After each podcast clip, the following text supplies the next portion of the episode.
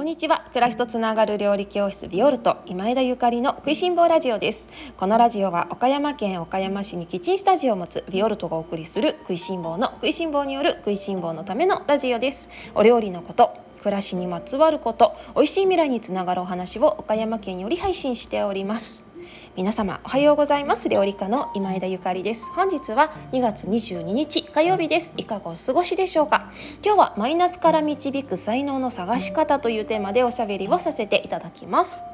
皆様おはようございます。今日は2022年2月22日です。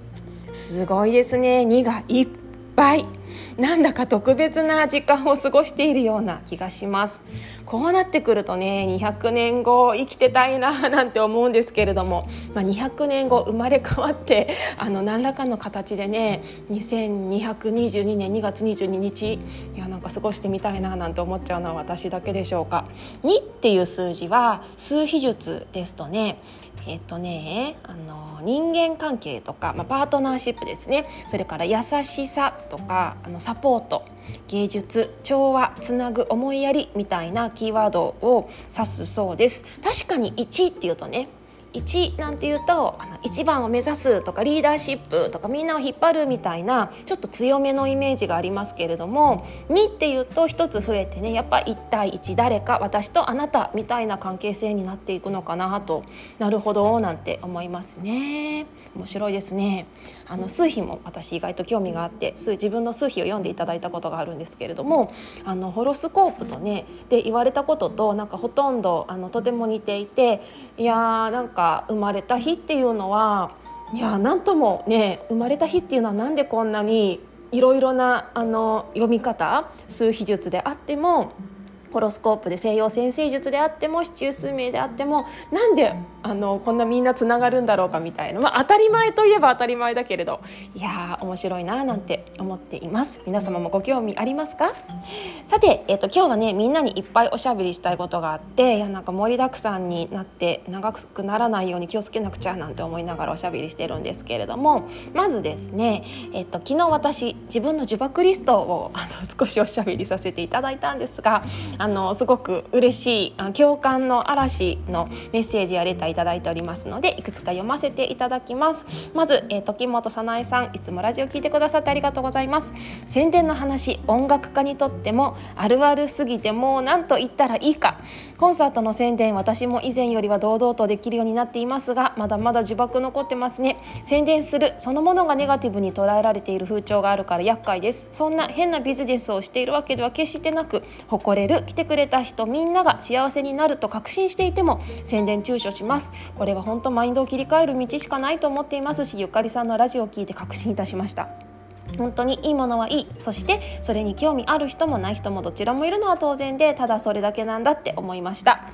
いやー本当そうですよね。いや共感していただけいただけてめちゃくちゃ嬉しいです。あの時本さん音楽家の方ということでいやかっこいいですね。そうよね。あのコンサートの宣伝とかしなくちゃですもんね。でも結局ね宣伝しなかったら誰も来てくれないわけでね。うん、絶対必要なものなんですよね。そしてあの宣伝してもらえるから私もあ行きたいと思って行ってあ行ってよかった素晴らしい音楽だった癒された元気出たってなるのになぜかねその自分自身のマインドがネガティブに捉えてしまうからっていう。もうここはね取っ払うしかないですね。時本さん私ももうあの本当に取っ払うから一緒に取っ払いましょう。もうねあの取っ払うしかないですね。ちょっとあのー過剰なぐらいねしばらく宣伝いっぱいしたら取っ払えるかな。ねちょっとやってみます頑張って私も。まだまだちょっと今こんなお話ししてるだけであの心は揺れますけど。ちょっと嫌だなって思う心がありますけれども。それは私の本心じゃないのでね。あのただの感情なのでここ取っ払っていこうと思うので是非一緒に乗り越えていきましょう。それから、えっと、もう一件ですねレターをいただきました読ませていただきます。えっといつも楽しく美味しいラジオ配信ありがとうございます。M グリーン森川さんです。え、っと言っちゃった。言っちゃいました。すいません。えっと毎回ラジオを聞きながら私もそう思うとかそれいいなとかなるほどとすごく思って聞いてますよ。レターは時々ですが今日の自爆ゆかりさんが宣伝することに抵抗あるという話でしたがいつも聞いていて私が感じるにはよくある宣伝感がなくって売ってるとか儲けたいみたいないやらしさが全然なくてむしろそんな美味しい情報を教えてくれたり私たちも買えるんだとか良いことを教えてくれてる感がすごく強いっていう印象なんですよ。オンラインレッスンやオンラインショップなどラジオの冒頭でお話ししていても私は料理教室行ってるしオンラインチームも入ってるからよく知ってるけど初めてこのラジオ聞いたりまだ知らない人はこの情報を聞けてよかったねと思っちゃいます。ゆかりさんの伝え方声のトーンからか全くもって宣伝感を感じさせません。私だけじゃないはずどんどんお知らせください。ちなみにあちょっとじゃあ彼女のね自爆はここで読まないでおこうかと思いますけれどもあのはい私も同じ自爆あの持ってます。克服しましょう。ねレターありがとうございます。いやこうやってあのね私の宣伝についてどういう風に感じてあのくださってるかを率直にお話ししていただけてめちゃくちゃ嬉しいです。いや嬉しいです。ありがとうございます。勇気を出してねあのここから 頑張って。いや本当いいことしてるんですよね。いいことしてるのよ私。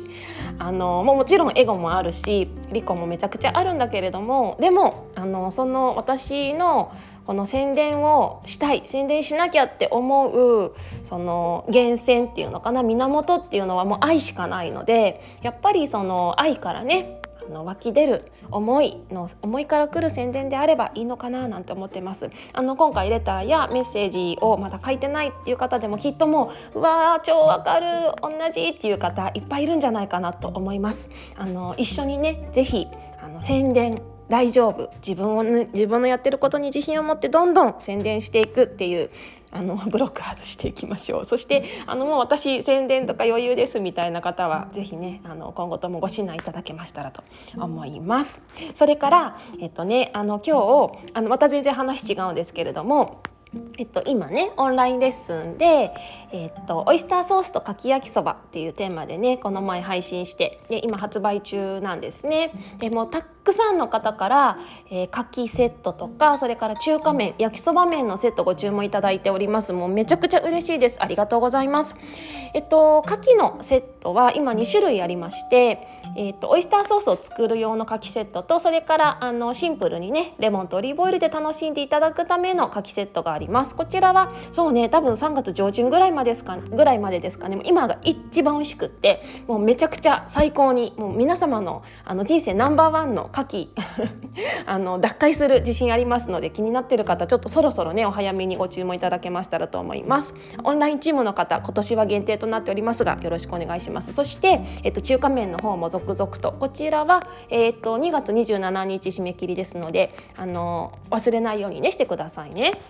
でね昨日魚屋さんとお会いしてね魚屋さんからもうすっごい嬉しいあのお言葉をいただいたので皆さんにシェアさせていただこうかと思って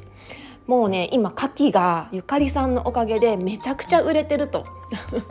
めちゃくちゃ売れてると、ね、オンラインもそうだしね。そしてこの今日もねって言って昨日ねあの行商でトラックに牡蠣こんなに積んできたのに料理教室のレッスン終わって外にいらっしゃった方がもうみんな次々と買ってくれてあっという間になくなってびっくりしちゃったと。こんなに早くも素早くねあのみんな奪うように牡蠣を買っていってくださって震えるほど嬉しいですって言ってましたね。いやもう本当に震えてました嬉しさで。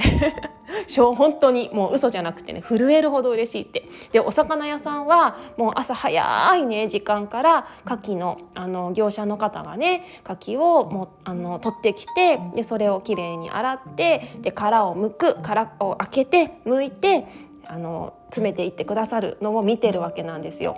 あのめちゃくちゃ寒いです岡山暖かいといえどももうめちゃくちゃ寒いしあの室温を暖かくね暖房なんかつけられませんからね本当にもうあの厳しい環境ででもみんなのために美味しい牡蠣をそあの届けたいっていう一心で朝早くからね殻を剥いてくださってるのね。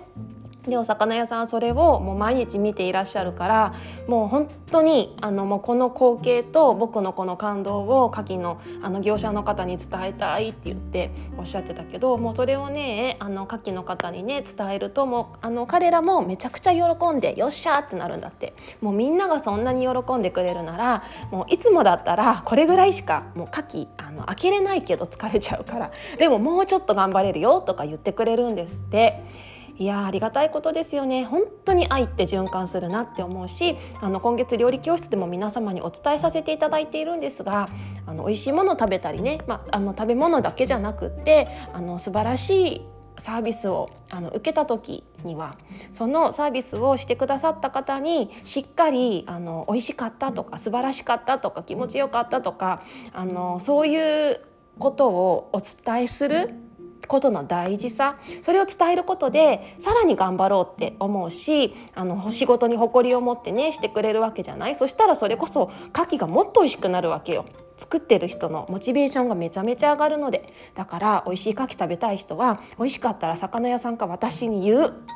もしくはもう SNS とかで発信するでそれがあの牡蠣の方に伝わってもっともっと美味しくなりますのでいやいい循環だなって思うし私自身も料理教室をしていて「あのゆかりさんご飯美味しかったよ」って言われたらもう明日も頑張ろうとかもうよっしゃってなるしラジオもねあのゆかりさんのラジオすごい楽しいですとか元気出ますって皆さんもいつも言ってくださるから私こうやって毎日あの続けてられる続けられるんですよね。あのもうどうしよう今日時間ないっていう時も正直ぱいあるんだけどでもみんなから私もパワーもらってるしあのなんだろう義務感とかじゃなくってめっちゃ喋りたいから喋ってるんですね。いやもう本当にこれはあの愛の循環しかないなと思っていて全ての職業でそうだと思うので、まあ、あの仕事だけじゃなくってねあのお母さんとかお父さんとかそういうあのお金が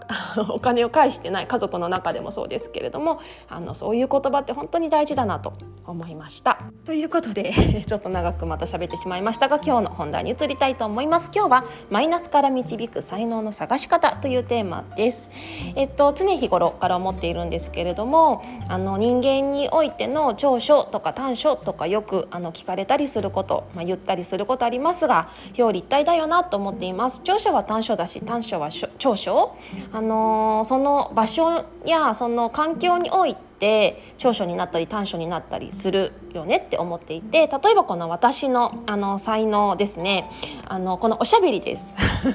おしゃべりあの上手だとは全く思っていないんですけれどもただこのしゃべるのが好きっていうのはあの才能なのかなと思っています。でもねこれ私ちっちゃい頃からもうおしゃべりでおしゃべりでもあんたはずっと喋ってるってお母さんに言われてたんですよ。これはあの決して褒められてるわけじゃなくってああもうみたいな感じなのね。でもこういうおしゃべりずっとしてる人が家にいたら確かにちょっとうるさいんだけどこんな風にしてもっと広いね世界でおしゃべりをすれば あの聞いてくださる方がこうやってあのいらっしゃるわけじゃないですか。だからもうおしゃべりでおしゃべりでっていう方は家の中でしゃべるから短所になってしまうだけでもっとね広い世界で広い世界に飛び出ておしゃべりすればそれが長所になるわけですよね。っていうような感じであの意外と人間って、まあ、特に日本人ですね長所より短所の方が目に行きやすい目をあの見つけやすい 見つけやすい目立ちやすいので短所ばかり目に行くんですけれども皆様もし自分の私こういうところがとかねもういつもこういうとこ失敗するわみたいなことがあったらそれをちょっとぐるっと裏返してみて長所に変換してみるとあの思いがけない才能が見つかるのではないのかななんて思ってるんですね。例えばそうねあの何があるかな私頑固でみたいなまああの頑固でって言ってもそれすごくあの裏返したらねすごく自分の意思があってっていうことじゃないですか。ね、なのであじゃあこの意志の強さをどのような世界でどのような環境で発揮するかっていう風に 裏返すそれからなんかもう私本当にあの 腰が重くってなんかなかなかねやりたいって思うこともできなかったりするしかも一日ソファーでダラダラしてるのが好きなんですよね。もう本当ダメなの私みたいな方がいらっしゃるかもしれないけれどもあのそれもぐるっと裏返したらあの長所なわけなんですよね。その今を楽しむ天才だなと私は思います。自分を癒す天才。今を楽しむ天才。別にあの周りの人があれこれあの趣味にねあのいろいろ趣味に頑張ってたりとかなんか資格取ったりとかお料理教室行ったりとかあのしている中でも自分が別にそんなにすごいあの腰が重いんであれば、まあ、それはそれでいいんじゃないって思います あの世の中にはそういうふうにねすぐにピュンと行ってあれこれするのがあの楽しいタイプとのんびりねあの過ごしてお家でお茶飲んで、ね、音楽聴いてとかね絵描いてみたいなことが、あの気質な方もいらっしゃるわけで誰かと比べるからぐうたらって思うけど別にぐうたらじゃないと思うんですよね。別にぐうたらしてたらいいし 私なんかとても羨ましいです。あのぐうたらできないんでぐうたらしたいんだけどあのできないんですよ。できないの。いつできるかなと。夫にも「もうね」って言っても「あなたは本当にあのドラマとかがちゃんと見られない人だね」って映画とか本当見れない人だなって呆れられてるんですけどもう家でもね映画とかドラマとか腰を据えて見ることができないんですよ。もうどうしてもなんかしたいの 同時になんかしたいのね。だからなんかあ腰を据えてちゃんとドラマとか映画に集中して見れる人いいなと思うけども私そわそわそわそわして なんかもう一つぐらいねするかもしくはもう布団に入って寝る体勢とかじゃないと見れないぐらいね。だからすごくいいな羨ましいななんて思ったりしますね。だからそれを長所としてあの自分で変換するそれからそうね几帳面な方とかもあの表裏一体なのかななんて思います。あれこれすごく気が気気気がついてしまう人とかね。あのもう整理整頓してないと気が済まないっていう方とかなんかあのー、細かいことに目がつきやすい方とかすごく疲れちゃう。もうそれですごい疲れちゃうっていう方もあのそれをくるっと裏返してもうすごくその私のセンスっていうのはいろいろなことに気が付く人だからこのじゃあセンスをどう生かすかっていうことなんですよね。あるコミュニティの中にいたらそのとてもあの何でも気が付く人が煙たがられる場面もあるかもしれないんですけれども適したコミュニティの中にいたらすごくありがたがられるわけじゃないですかだから自分の身をねそういうところに置けばいいんじゃないかなって思うの。でもしあの今お話ししたように自分の才能がなんかちょっとよくわからないとかなんかついついネガティブ思考になりがち自分を認められないっていう方がいらっしゃったら自分の短所でいいので ちょっとねあの書き出してみて、まあ、書き出さなくてもいいけどいくつかね出してみてそれをくるっと裏返してみてじゃあこれはあの長所としたらどんな風な感じなんだろうみたいに思うと意外とねすごい才能なんじゃないかななんて思ってますね。自分のあの才能を認めるっていうことです。もうみんなあの平凡な人なんかいなくって私もねずっと自分は平凡なあの普通の人間だと思って40年ぐらい生きてきたんですよ。であれ？私ってもしかしたらちょっとあの普通じゃなかったって気がついたのが本当にあの去年ぐらいです。去年ぐらいですね。去年ぐらいにあれ？って思ってあのそれこそホロスコープとかを自分で見始めてなんだこのホロスコープちょっとなんかおかしな人のホロスコープじゃないかみたいにちょっと個性がありすぎないこのホロスコープって思ってでそこでちょっと深掘りしてったらあそっか私自分のこと結構普通な人間だと思ってたけどそうじゃなかったなと。でそんな話をしたら友達なんかには「え？今更気が付いたの?」とか言われたりとか夫にも「はあ」みたいな。もうねなんか自分普通だと思うなみたいな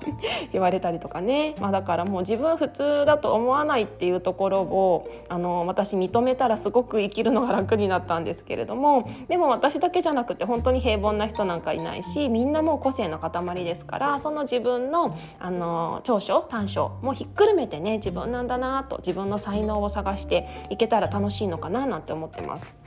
例えばなんか鳥とかも鳥ねあの空飛ぶ鳥鳥なんかも空を飛べるっていうことが才能じゃないですか。もう鳥とあのだだな誰でも飛べるわけじゃないじゃない？だけどその鳥がねあの海の中にいたら鳥の力って発揮できないですよね、まあ、そもそも本当に溺れるレベルですよね。ですよね。あとはそれこそなんかマグロ？マグロとか水槽なんかに入れられたらもうたまったもんじゃないですよね。なんか以前あ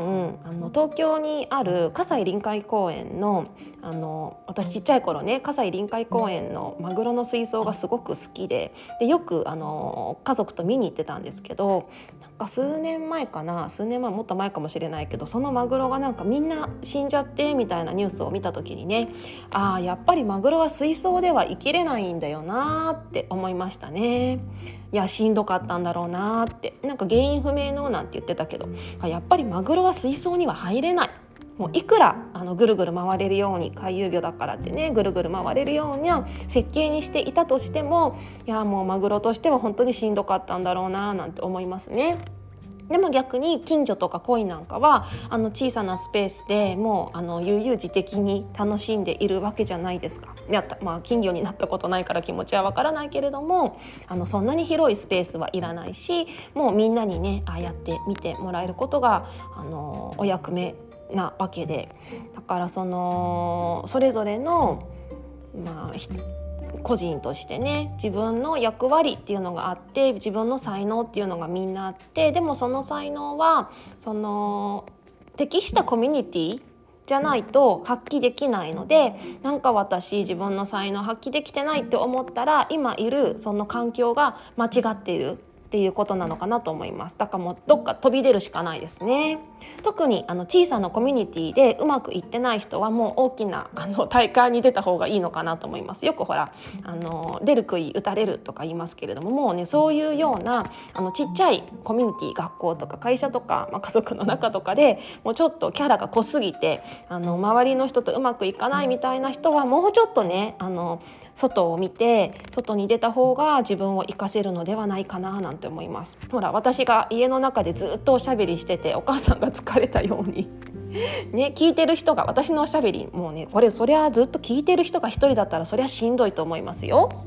そう。だからあの こうやって外に向かってね発信したらいいわけでね、まあ、あの自分の家族とか振り返ってもねなんかそうだなってね思ったりしますね。適した場所ってあるよなって思ったりします、まあ、人のことはねよく見えるんですが自分のことはなかなか見えにくいもので、まあ、それでもあのみんな才能があるのでその自分のね才能を生かすあの場所で自分が輝けたらいいのかななんて思って今日はそんなお話をさせていただきました。した。何か あの皆様のあの楽しいね一日のスタートになったらこんなおしゃべりですが嬉しいです、えー、料理教室ビオルトはキッチンスタジオでのレッスンとそしてオンラインレッスンオンラインサロンにて、えー、教室を運営しております、えー、ただいまオイスターソースとかき焼きかき焼きそばというテーマでオンラインレッスンを発売したばかりですがこちらは、えオンラインレッスンご購読の方は私のおすすめのいろいろな調味料やそしてかきとか焼きそばも同時に購入いただけますのでぜひ気になっている方はこの機会にあのお買い求めいただけましたらと思います。そしてあのがっつりとビオルトの世界に入ってみたいという方は、えー、とってもお得な月々に1980円のオンラインチームの方もとってもおすすめさせていただきますのでぜひオンラインショップの方を見てみてくださいね。こんな風にラジオでおしゃべりしている通りお料理だけではなくってあの自分のあの自分とはとか私らしい料理とはとかねあのどんな風に生きたいかみたいなあのお話などもオンラインの方では展開させていただいております。お料理が大嫌いとかお料理苦手っていう方にぜひ入っていただけたら嬉しいななんて思いますね。きっとあのお料理好きになりますよ。それでは皆様今日も美味しい一日をお過ごしください。暮らしとつながる料理教室ビオルト。今井田ゆかりでした。